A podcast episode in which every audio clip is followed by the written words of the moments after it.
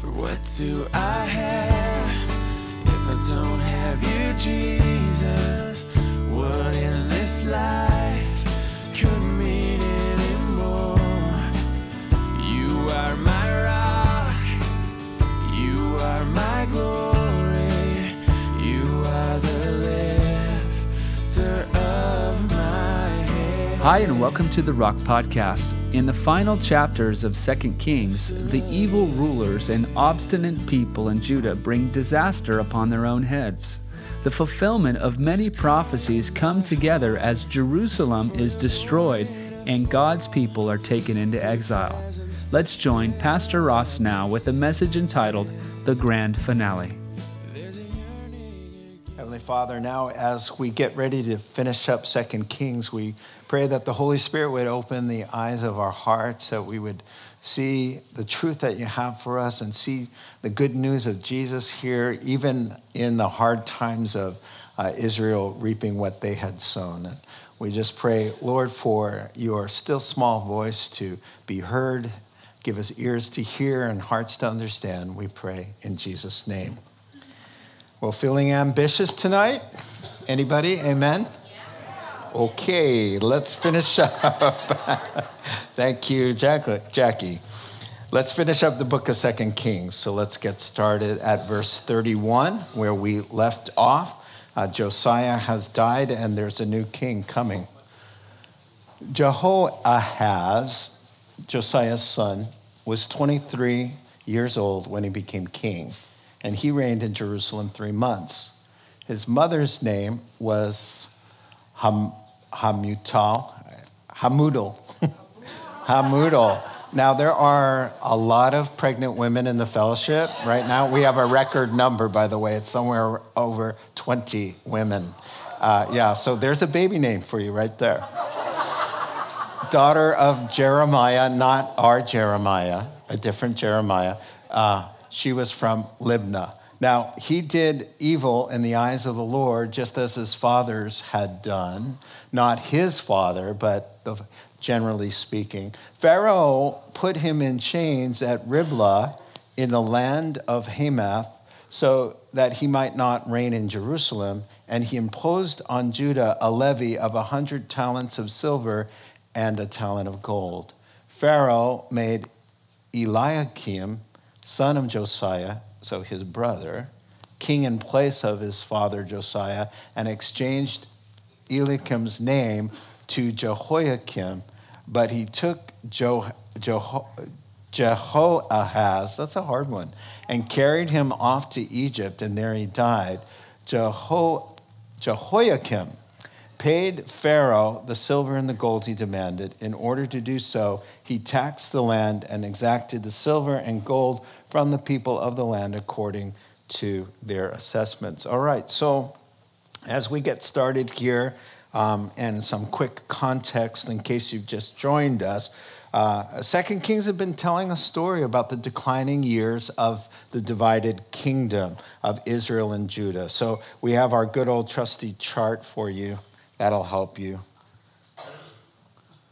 It started back a few hundred years ago with David and Solomon, and the kingdom had a civil, a civil war happen with Solomon's boy Rehoboam.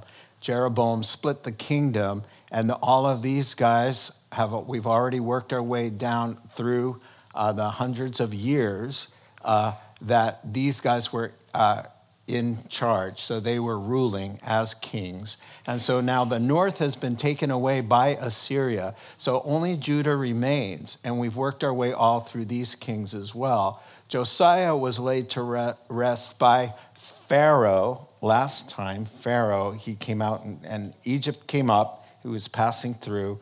Uh, he warned him not to mess with him. The Pharaoh did.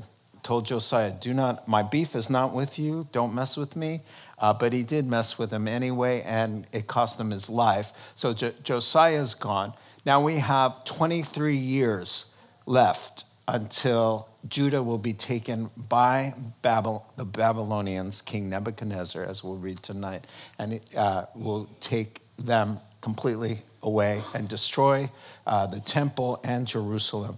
And so uh, we've got those 23 years left with these four kings. So tonight we're going to go through these four kings and we'll finish the book of Second Kings. So uh, you can put the text back if you'd like, and we'll talk about uh, Josiah's uh, wicked, faithless son, Jehoahaz.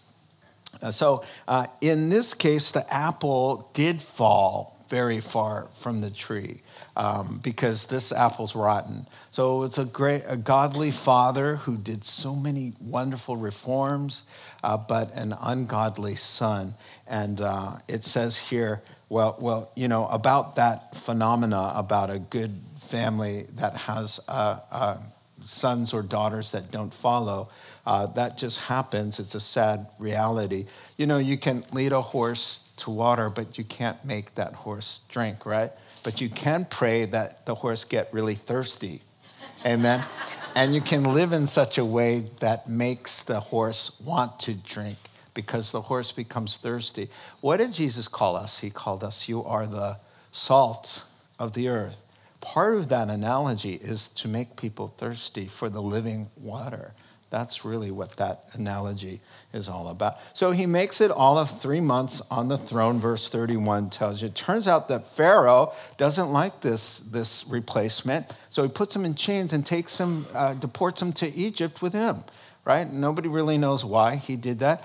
And he put his brother on the throne instead. And, and so we see this happening here. He changes his name, his brother's name, and uh, gives him a throne name. And, and now uh, Babylon, Egypt, I should say, is occupying Jerusalem and made uh, Josiah's son a vassal. And the vassal just means a puppet king. So, really, you're in charge here, but I'm reigning.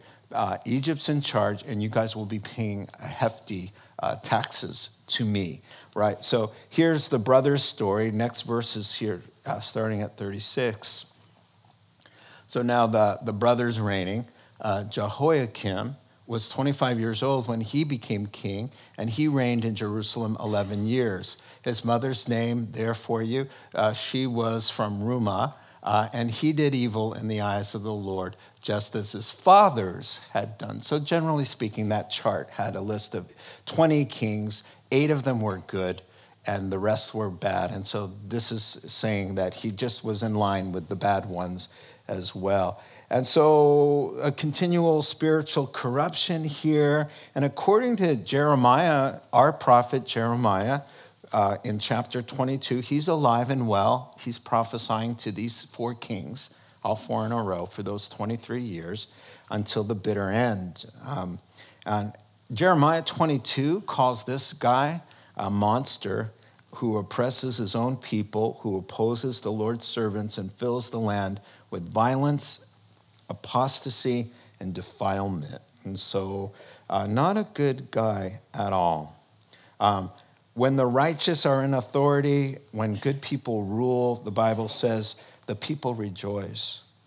But when the wicked rule, the people mourn and groan. That's Proverbs uh, 29 and verse 2. So there was a lot of groaning because this guy was bad news. Now this guy gets a new master he, he had been answering to Pharaoh, but now we're going to have an administration change. Things are unstable there in Jerusalem. So, uh, chapter 24, uh, 1 through 7. So, during this uh, Jehoiakim's reign, Nebuchadnezzar, of, of infamous fame from the book of Daniel, king of Babylon, invaded the land, and Jehoiakim became his vassal now, instead of Egypt, Egypt's gone now because uh, Babylon has defeated Egypt, and they're fighting really over the region uh, for three years. So he gets he becomes his vassal for three years. But then he changed his mind and rebelled against Nebuchadnezzar. Uh, not smart. Uh, the Lord sent Babylonian, Arme, Ar, Aramean, Moabite, and Ammonite raiders against him. He sent them to destroy Judah in accordance with the word of the Lord proclaimed by his servants, the prophets. Surely these things happened to Judah according to the Lord's command. in order to remove them from his presence because of the sins of Manasseh a few kings ago and all that he had done, and everybody followed him. Nobody's repented really since then, including the shedding of innocent blood, for he had filled Jerusalem with innocent blood, and the Lord was not willing to forgive. And so now we see that Babylon gets the upper hand, and Egypt goes back south, um, uh, fleeing as uh, they go. So now this king here has Nebuchadnezzar to deal with uh, instead of Pharaoh. So verse 1 uh, lets us see that Jehoiakim kind of gets sick of being a puppet king. You know, you would think he would just comply, you know, but uh, there's a weak sauce attempt here to overthrow his occupiers now, but that's not going to work. So he gets tired there of being the puppet king uh, but and he rebels. But you know, the Lord, he's not walking with the Lord. He's not praying. Yeah, and, and the Lord is bringing judgment to try to get them to turn around to the Lord. Uh, uh, and so he thinks by, by resisting that he can throw off uh, the chains, as it were, but it's not going to happen. And so uh, this disaster, verse 3, is in keeping with all the prophets. And so the reason God is not willing to forgive, it says in your text, because they're not willing to turn around and repent. God would be totally willing. He's slow to anger, compassionate, uh, willing to forgive generation after generation. Um, but they're, they're unwilling. So they're not being cooperative and they're paying the price for that. So before Nebuchadnezzar really reaches Jerusalem to personally put this rebel in place, uh, he, he's dead and he's succeeded by his son Jehoiachin. All right? And so you're following this? I think we're down to number three now of the four. And Jehoiachin means God will establish. Now, you know, I started thinking about this. Why are ungodly men naming their kids uh, godly with godly titles? Well, it's because it's nice to look godly, but it's hard to live godly. So we want people to think, oh, well, so spiritual, you know, so look at what I named my kid. God will establish. And I don't have any interest in living for him, but, you know, God will establish. And no, we're so godly, and that's what they're doing there. So uh, two down, really, and two kings to go. So eight through, I think it's 15 or 17. So this new guy, Jehoiachin, was only 18 when he became king, and he reigned in Jerusalem three months.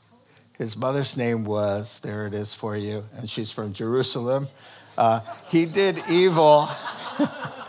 he did evil. Well, I don't want to rob you of going home and pronouncing that for yourself. Uh, he did evil in the eyes of the Lord, just as his father had done. At that time, the officers of Nebuchadnezzar, king of Babylon, advanced on Jerusalem and laid siege to it. And Nebuchadnezzar himself came up to the city while his officers were besieging it. Jehoiachin, king of Judah, his mom, his attendants, his nobles, his officials, all surrendered to him. In the eighth year of the reign of the king of Babylon, he took Jehoiachin prisoner as the Lord had declared, uh, Nebuchadnezzar removed all the treasures from the temple of the Lord and from the royal palace and took away all the gold articles that Solomon, king of Israel, had made for the temple of the Lord. He carried into exile. Exile just means a, to be banished from your own country as a punishment. He carried into exile all Jerusalem all the officers and fighting men and all the craftsmen and artisans, a total of 10,000. Only the poorest people of the land were left. Nebuchadnezzar took Jehoiachin captive to Babylon. He also took from Jerusalem to Babylon the king's mother, his wives, his officials, and the leading men of the land the king of Babylon also deported to Babylon the entire force of 7,000 fighting men, strong and fit for war, and a thousand craftsmen and artisans. He made Mattaniah, Jehoiachin's uncle, king in his place and changed his name to Zedekiah. So that's king number four. So we're at the end. All right, we're at the end of the line. So let's pause there. You can go back to the previous slide, uh, just if you're tracking with me as I'm kind of comment, commenting on these verses. Uh, so, uh, final eviction is served. It's, it's the end of Israel as we knew ancient Israel. It's going to be now uh, 70 years before a remnant comes back. Uh, after that, they remain un, uh, really just a remnant in the land for 2,500 years until May 14th, 1948. So it was a, a big deal. And this is where it happened, right here in our chapter. So wave goodbye to the promised land. You know, the thing about this is the Lord told them when they were going into the promised land 860 years earlier. Said, listen, if you just cooperate with me, love me in return for my love, just, just obey, walk with me. You don't even have to be perfect. Just walk in relationship uprightly and obediently with me, and I'll bless you. And this, this is your promised land. But if you, if you rebel and, and provoke and do terrible, wicked things, uh, this, you're not going to get to enjoy the land. You, you'll be removed from the land. So he's very patient for 860 years. And uh, now we're seeing it happen. In verse 12, you have the royal family surrendering. Uh, they're getting on the bus there in Jerusalem and they're going to be waving goodbye. In verse 13, uh, all the temple treasuries are going to be looted and taken. And verse 14, all the skilled people, all, all uh, the human treasures too, are taken, right? So they're going to take the best of the cream of the crop. And uh, it says that they're going to leave the, the scattered poor that they deem uh, no further trouble. So they're going to leave those guys there, verse 14. Uh, verse 17, uh, uh, they put uh, Jehoiachin's uncle in charge as a puppet king there and on an ongoing process to take everybody to Babylon. And it's a very interesting name change, you see. Uh, Je- Jehoiachin's uncle there is called uh, Mattaniah, which means God's gift. And he changes his name to Zedekiah, which means God's justice uh, he doesn't even know what he's doing. He's a pagan king, the king of Babylon, and he's saying, You know, I like the name Zedekiah better. I don't really know why. Well, of course, he doesn't know why, because the whole story is about the gift of God and the disrespect and disregard of his people to that gift, and then God bringing justice. So he's either going to pardon or punish. Those are the two options we have. And so he becomes one of us. He dies on the cross to pardon whosoever believes. So he gives us options. So you either go to Christ and you connect with him and you're pardoned. That's his heart. But if you're going to reject what he's offered for you, there's no hope. I mean, because someone's going to pay. It's God, God's justice, Zedekiah, you know. And so that's really kind of a metaphor for what's going on here. And it's really sad. So continuing on. 18 through 20. Now, Zedekiah was 21 years old when he became king. He reigns in Jerusalem 11 years. So during this time, there's still a hope there. Zedekiah is like the last gasp of, of, of hope. But his, there's his mother's name and all of that. She was from Libnah. He did evil in the eyes of the Lord, just as Jehoiakim had done. It was because of the Lord's anger that this all happened to Jerusalem and Judah. And in the end, he thrust them from his presence. Now Zedekiah rebelled against the king of Babylon. Okay, so here we just get the information. Uh, we've got three down, now one guy left, this Zedekiah, the last hope. Uh, now, what's true of individuals is true of nations. Um, Proverbs 29 and verse 1. Whoever remains stiff necked after many rebukes will suddenly be destroyed without remedy. You know, as I've said, God's heart is compassionate and loving. And I mean, that's a God is love. That's what First John tells us, right? Uh, but it's kind of like he's also got this other side to him. He's the lion of the tribe of Judah, and it's like poking him in the eye, you know, with a stick. I mean, what, what do you expect a lion to do? I mean, it just, it's just not it's not a good idea to antagonize the God of the universe. Amen. I just think that's just wisdom there. So, uh, so Zedekiah, by the way, Jeremiah is writing all about this. So when you read Jeremiah, he's writing about the four, these four kings, these 23 years. So all of Jeremiah is in context of them getting shipped to uh, Babylon, right? So that really helps you understand Jeremiah uh, a lot better. But by the way, Jeremiah 32 says that this Zedekiah ar- uh, arrested Jeremiah for preaching to him the truth. So Jeremiah is preaching to all these four kings, and none of them are listening. All of them are evil, all of them are disregarding his message. In fact, this Zedekiah locks him up and throws him in a well. And so you could read about that. You know, in Second Chronicles 36, um, he's, he's mocking Jeremiah. And Jeremiah is laying out exactly what's going to happen to.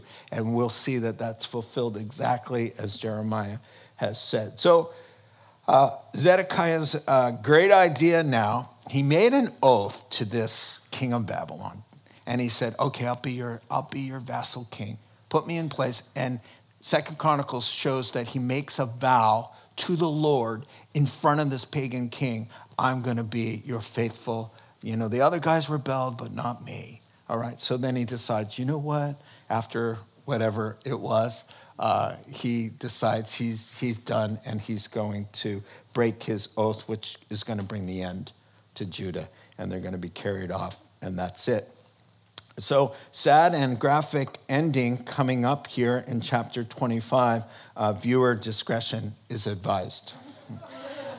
chapter 25 and verse 1 through 7. So, in the ninth year this Zedekiah, and on the tenth day of the tenth month, Nebuchadnezzar, king of Babylon, marched against. He got the news. Hey, I'm not paying you your taxes. I'm in charge here.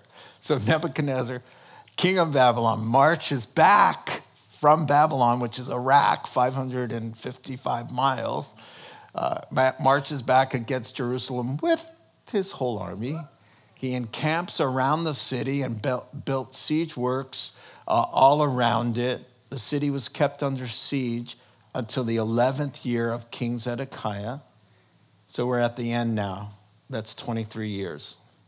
By the ninth day of the fourth month, the famine in the city had become so severe that there was no food for the people to eat. Then the city wall was broken through, and the whole army fled at night through the gate between the two walls near the king's garden, though the Babylonians were surrounding the city. They fled toward the Arabah. Arabah means wasteland in Hebrew, and it, if you can look over it, it's just, just wilderness. Uh, but the Babylonians, so the, so the king and some of the military guys in the, the royal cabinet flee, and they get pretty far. But the Babylonian army pursued the king and overtook him in the plains of Jericho. Very interesting that it would be there. All his soldiers were separated from him and scattered, and he was captured. He was taken to the king of Babylon, back to the king of Babylon at Riblah, where the king had set up his little fortress, where sentence was pronounced on him. They killed the sons of Zedekiah before his eyes. Then they put out his eyes, they gouged them out, bound him with bronze shackles, and took him to Iraq. All right, well, welcome tonight, this evening, um, if you're needing an encouraging word. Um, so, uh, the last straw for Mr. Nebuchadnezzar. Um, now, after nine years, he's going to make the 550 mile uh, trek west yet again.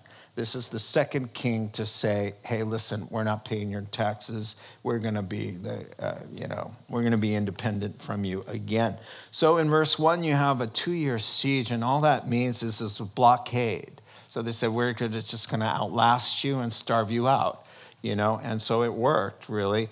In July of the year 586, on a hot summer day, the walls were breached and the Babylonian soldiers uh, came pouring over the walls. Now, Zedekiah and the military uh, that had not yet been deported, because some, some of them were already on the bus away, but whoever was left there in verses four and five managed to escape under the cover of darkness into the desert. Now, the Babylonians are too smart for that, so they're going to go after him. Plus, God is trying to get a hold of these guys, and they think they can keep, you know, getting away and escaping and all of this stuff. So the Babylonian army catches them there uh, in the desert and hauls them back to face King uh, Nebuchadnezzar. Uh, now, the Babylonians are as cruel as the Assyrians, and so uh, he, he takes Zedekiah and he says, I want you to look at your sons, because I want that to be the last thing you see.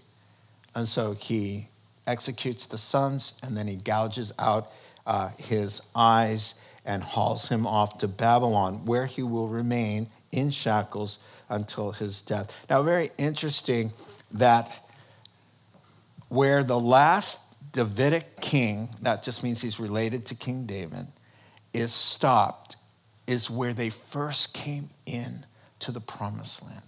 The, the, the plains of Jericho, that's right where they came in, and this was this beautiful, you know, fulfillment of this promise. Here's your promise, you know, and, and don't mess with me about it, because he said in Deuteronomy 4 if after a very long time that you just forsake me and disobey me, you'll be ejected from the land. So 860 years is, counts as a very long time.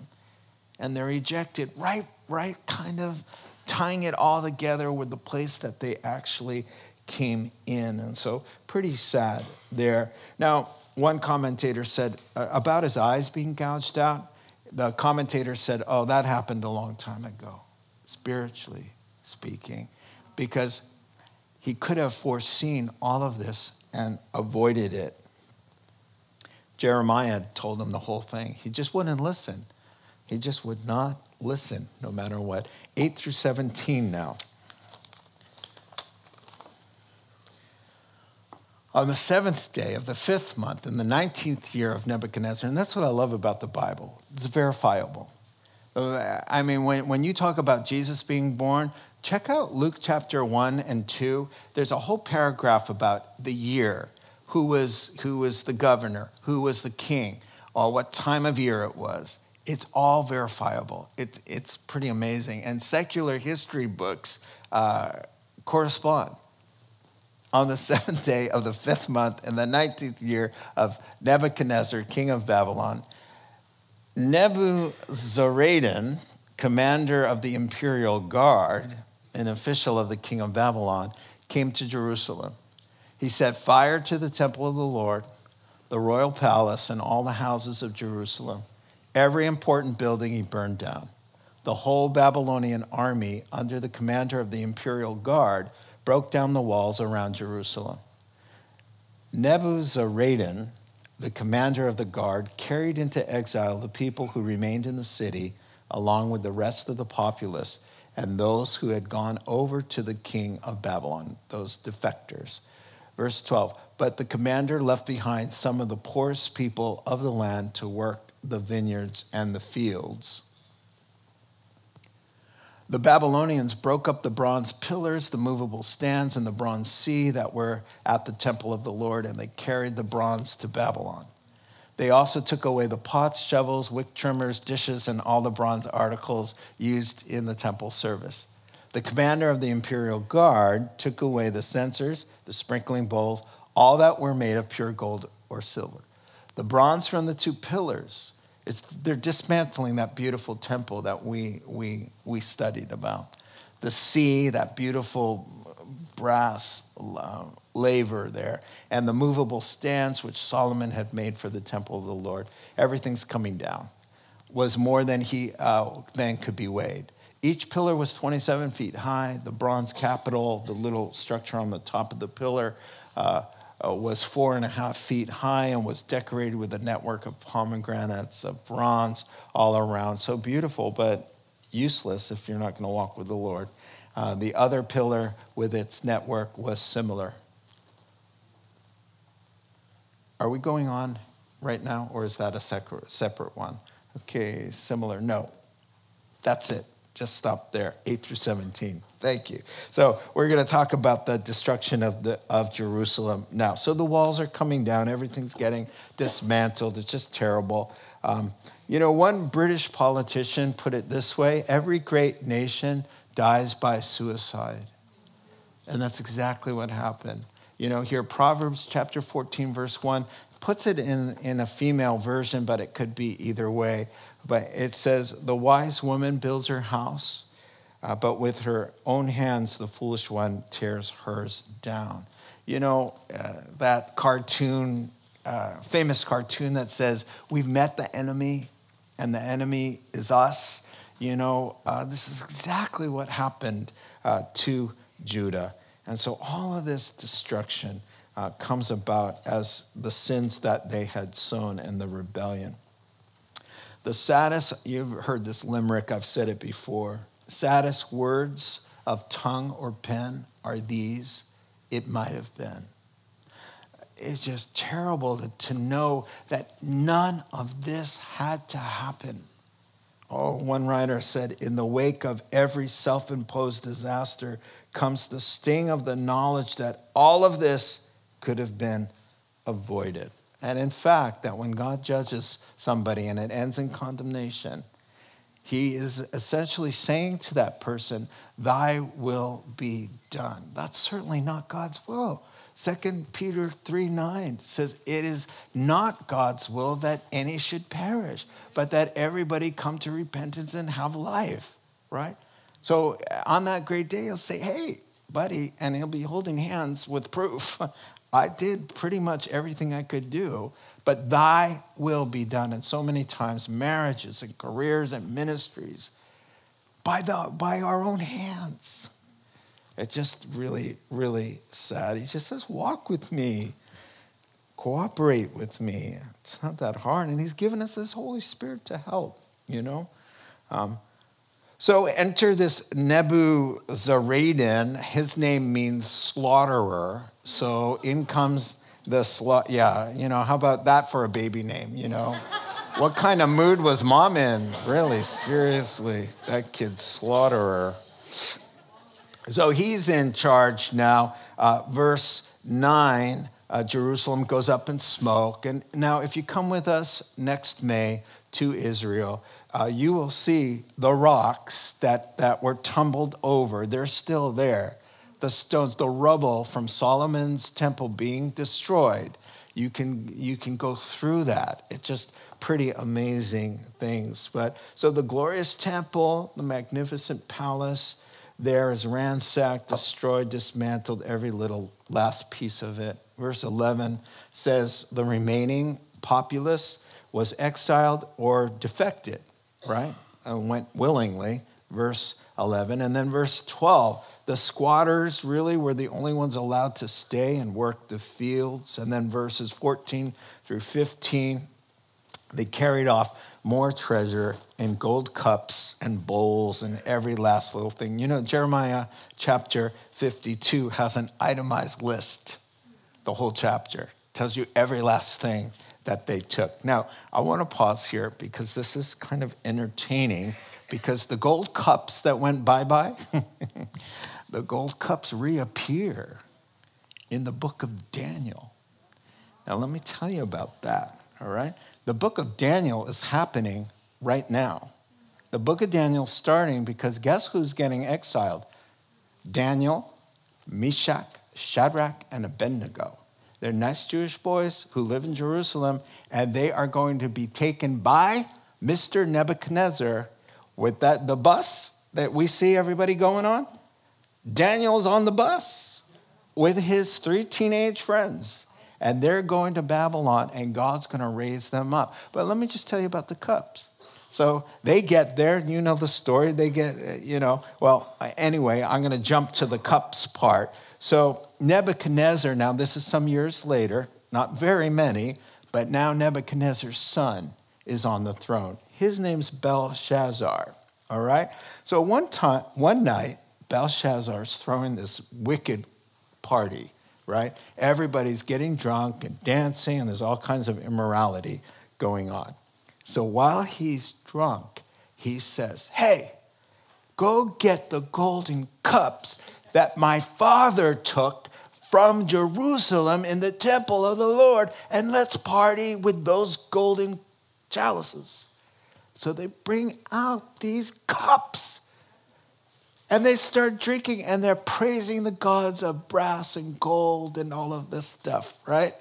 And suddenly a hand appears, just a hand writing on the plaster of the wall a coded message, just writing, a finger and a hand writing on the wall. Well, he turns pale, white as a sheet. His knees are knocking, it says in Daniel. He's just freaked out. He says, Call in my sorcerers and my, uh, my, my magicians. And they come in, they go, uh, Mene, mene, tekel parsin. Whoa. Uh, we don't know what that means. And so somebody says, Hey, you know, he's ready to have a nervous breakdown because he just saw a hand with no arm, just a hand, right? And so he's like, uh, and so somebody says, hey, listen, there's somebody here with the spirit of the gods in him. His name's Daniel. He's one of those boys you took from Jerusalem, your father brought here. Call him in. So he comes in and he says, he says, listen, kid, you could tell me what mene, mene, tekel parsin means. I'll give you so much stuff. Because you know, Daniel says, keep your stuff and give all your rewards to somebody else because I'm not interested. I'll tell you what it means, but I don't want a nickel from you, a shekel, sorry, or whatever. so he says, Here's your message. Pretty much, God has judged you, and your days are numbered. It's over. And he goes, Bring out the royal robe, give him the gold, give him the presents, and all of that, because he knew that that was the truth. And just so you know, those gold goblets are going to go back. They're going to go back with uh, the remnant that will be allowed to because God is working uh, in wonderful ways there. Oh, oh, and by the way, that night he was slain by King Darius. And Darius is a Mede, and the Medes are the Iranians. So the Iranians come in and take Babylon as the Iraqis. So the Iranians now come to power over Iraq. So this has been going on for a few years, folks. this is 500 years before Bethlehem, uh, where they're still fighting. That's a long time. Talk about the McCoys and the Hatfields there. Yeah, so he's, he's slain just that night. He doesn't even wake up the next day and the cups come back in 70 years. That's nice. 18 through 22 now. The commander of the guard took as prisoners this guy and Zephaniah the priest, next in rank, and the three doorkeepers. Of those still in the city, he took the officer in charge of the fighting men and the five royal advisors. He also took the secretary, who was chief officer in charge of conscripting the people of the land, and 60 of his men who were found in the city. The slaughterer, the commander, took them all and brought them to the king of Babylon. There at Riblah, in the land of Hamath, the king had them executed. Yeah, see, that's what he does. So Judah went into captivity away from her land. Nebuchadnezzar, king of Babylon, appointed Gedaliah, son of Anakam, Anakam, Ahikam, sheesh. Can Whatever happened to John and Dave and Mike and, you know, Jack, you know, the son of Shaphan, there we go, to be over the people he had left behind in Judah. So, verse 22, good, that's it. So, more death and destruction.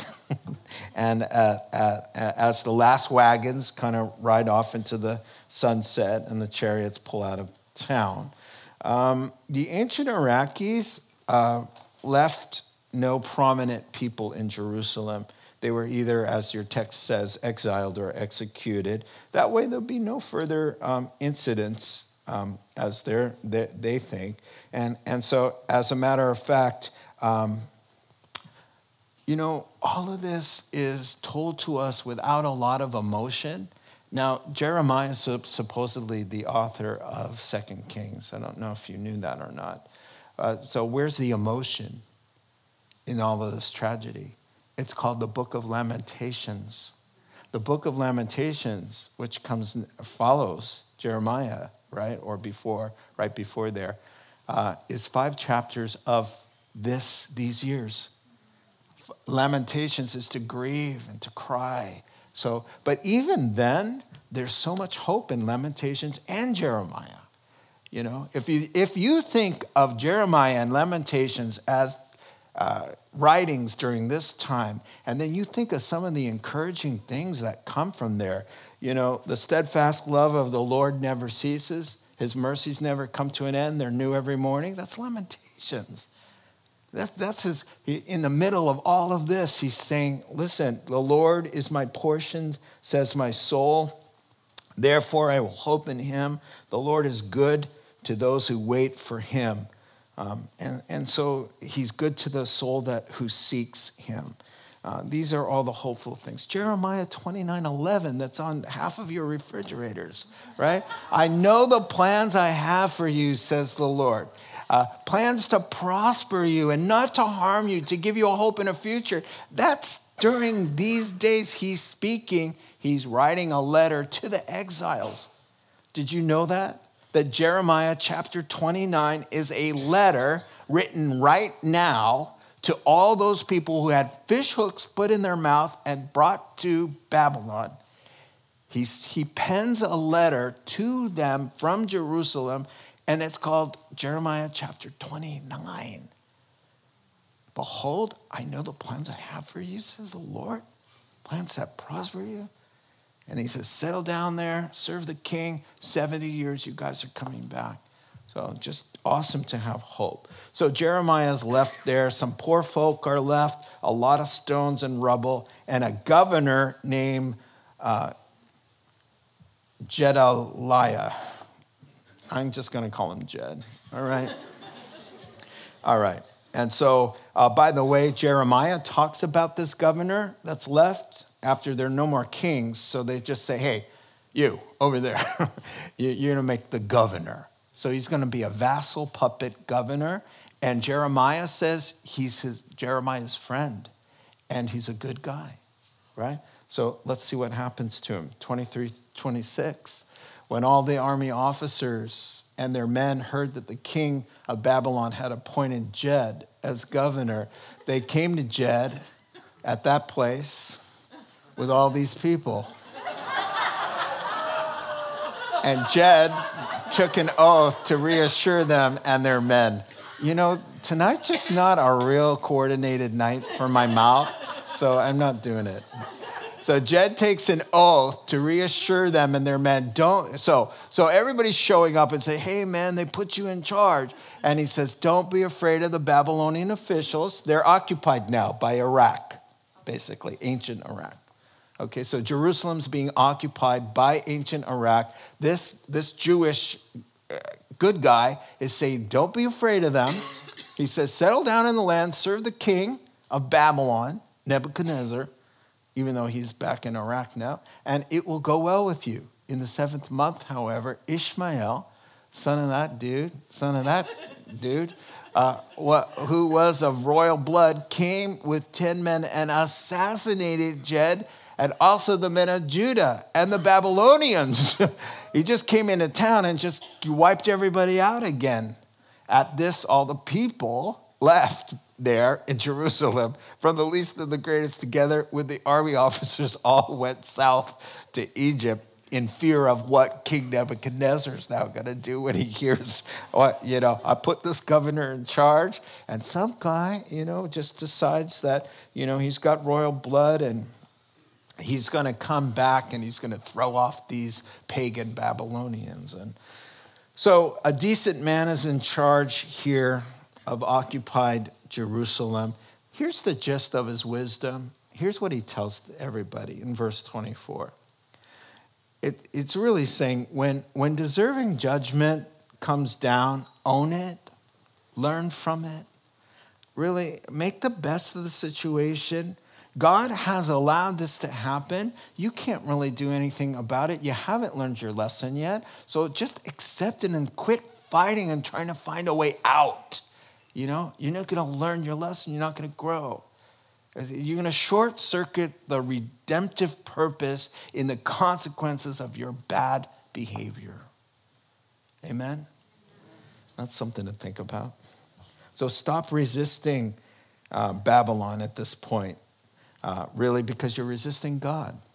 That's essentially what it is. Uh, one author said it this way Consequences of sin and wrongdoing need some time to do their work to humble and correct the very problem of what brought on the disaster. To try to get out from under the consequences too quickly is to short circuit any redemptive and transformative qualities inherent in the suffering. So you try to get them just calm down. Let's seek the Lord. Let's just do what, what the king wants us to do, and it'll go well with us. But no, his advice wasn't well received. Uh, it was seen as unpatriotic and uh, as a traitor. So some uh, zealot with royal blood in verse 25, he grabs 10 thugs and he says, We're going to move in here and just, just wipe everybody out. And not surprisingly, in verse 26, you see everybody going to Egypt. Uh, Egypt was kind of a refuge place because the Babylonians and the Egyptians, uh, Egypt was still sovereign where Egypt is. And so they fled south and they found refuge there.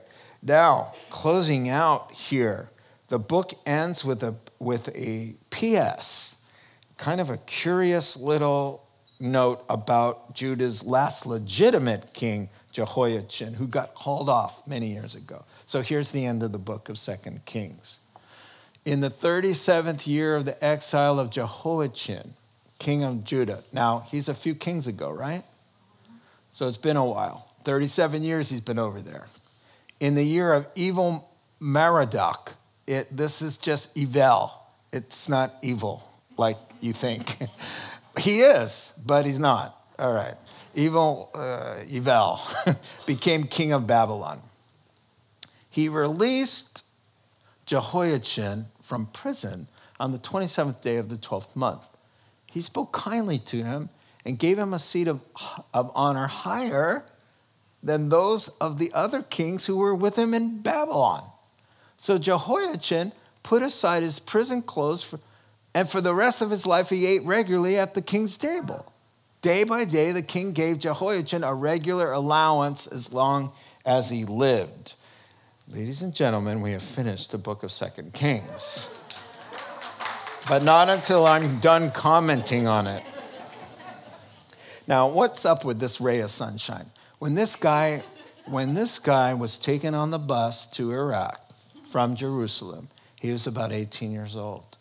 He's been in prison there the whole time. He's now my age. He's 55. And so suddenly, this new king, who's uh, Nebuchadnezzar's son, that's a title, has now warmed up to him. Now, why? First of all, we see he springs him from the slammer. He's speaking kindly to him, verse 28, right? They become friends. He's speaking kindly to him. He gives him a place in his administration above Babylonian royalty. Huh. Verse 29 no more orange jumpsuit. Uh, it, it says no more prison clothes, no more prison food, and he's being paid. Verse 30 nice robes, good food, and he's at the king's table. I just wrote down here what is going on? Oh, I'm glad I wrote that down because I'm going to answer that for you. God is softening the Babylonians because he's planning on rebuilding Jerusalem. And so all the prophecies said that that was going to happen. God's been working in Babylon. He's got people there Daniel, Meshach, Shadrach, Abednego. And what has gone on during those 37 years? Well, let me tell you what's going on. In Daniel chapter 2, Nebuchadnezzar had this dream. Nebuchadnezzar is this dude's father is suddenly BFF of with him, all right? So he's around. This, this Evel guy, he's around during these things. So dad has this dream, and he, and he can't get anybody to tell him what it is. And, and, and bring in one of the Jewish guys. So they, they haul in Daniel. And Daniel interprets it for him. And he says, here's what his father says Evel's father, Nebuchadnezzar. Truly, your God is God of gods and Lord of kings and a revealer of mysteries, for you have been able to reveal this mystery to me. Daniel chapter 2. Well, in Daniel chapter 3, Nebuchadnezzar is goaded into making this 90 foot golden statue image of himself right? Because there's some jealous guys in the, in the Babylonian administration that want to set up Meshach, Shadrach, and Abednego and the, all the other Jewish boys, right? So they say, hey, build this tower. Every time the music plays, everybody's going to bow, right? So this is this guy's father, Nebuchadnezzar, right? And so in comes Shadrach, Meshach, and Abednego. They're not going to bow. He throws them in the furnace. Nebuchadnezzar, this guy's dad, opens up the furnace door and looks inside and he sees them all walking around high fiving Jesus. You know, so it, the, the Son of God is in the fire with them. Here's what he says after that. This is Evel's father speaking. Blessed be the God of Shadrach, Meshach, and Abednego, who has sent his angel and delivered his servants who trusted in him and set aside the king's command my command, and yielded up their bodies rather than serve and worship any God except their own God. Therefore, I make a decree any people, nation, or language that speaks anything against this God of Shadrach, Meshach, and Abednego shall be torn limb from limb, and their houses laid in ruins, for there is no other God who is able to rescue in this way. Oh, it's not done. So, while this guy has been languishing in jail, this boy, the son of Nebuchadnezzar, is running around watching all of this happen, right? So in chapter 4, Nebuchadnezzar, dad, gets another dream, right? And, and it's warning him against pride. And says, You better just humble yourself because you've been saying some really good things, but I see this is not going right. So you humble yourself, right? That was the thing of the dream, but he didn't. So he lost his mind. And for seven years, Nebuchadnezzar, dad, Evel's dad, is, is, is roaming around like a cow eating grass. All right? He's just, they, they just like put him in a pen and he just grew his hair long and his fingernails. And you know the story, right? Well, he humbled his heart through that and he came through it. And here's what Evel's dad, Nebuchadnezzar, says after that experience of insanity. How great are, are God's signs, how mighty his wonders. For his dominion is an everlasting dominion, and his kingdom endures from generation to generation. And all the inhabitants of the earth are accounted as nothing. And he does according to his will among the hosts of heaven and among the inhabitants of the earth. And none can stay his, his hand and say to him, What have you done? Now I, Nebuchadnezzar, Praise and extol and honor the King of heaven, for all his works are right and his ways are just, and those who walk in pride he is able to humble. This is the guy who came in and leveled Jerusalem speaking. He's getting saved. And his son, Evel, now has connected the dots and says, We've got one of the kings in prison still Go and get that guy out of there. Because Evel has seen the light as well. And so, what is more important is, is that in just a few years, this is going to continue to the next administration who is going to pay and release all the Jews and send them by royal edict, by King Cyrus's command. Go home and here's your money to rebuild your temple. We will pay. And if anybody gives you a hard time, we will crush them. This is Cyrus. This is Nebuchadnezzar. This is Evel. The Lord took Daniel, Meshach, Shadrach, and Abednego, and, and, and he bust them in, and he raised them up, and he started working and sharing the gospel and, and softening hearts and this is what you have here is it closes with a ray of sunshine looking forward to the return. And Ezra and Nehemiah are going to tell you how King Cyrus gives an edict and says, All the Jews, you're free to go home. You rebuild that place and let us pay for it. Wow. That's pretty amazing stuff. Amen? Let's pray together. Heavenly Father, we thank you for just your amazing way that you work in our hearts and lives, for truly you, you work all things together for good for those who love God and who are called according to your purpose.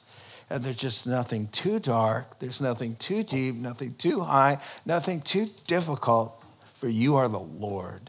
And so, Lord, we just acknowledge that if you can change a man like Nebuchadnezzar, and all of these pagan kings who were such violent and adversarial kinds of rulers and soften their hearts and, and do such wonderful transformative work, what could you do in our hearts who are your blood bought children, who you love and demonstrated that great love for us, Lord? Help us to, to receive that love and to let you do your work in our hearts and lives through the good things and the tough things, and just know that you're a good God. You know the plans you have for us, plans to prosper us, to give us a hope and a future. So we thank you. In Jesus' wonderful name, amen. Amen. Let's stand together. Closing song. You have been listening to the Rock Podcast.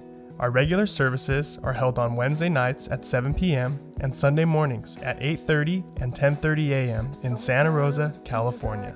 If you would like to learn more, please visit our website at calvarytherock.org.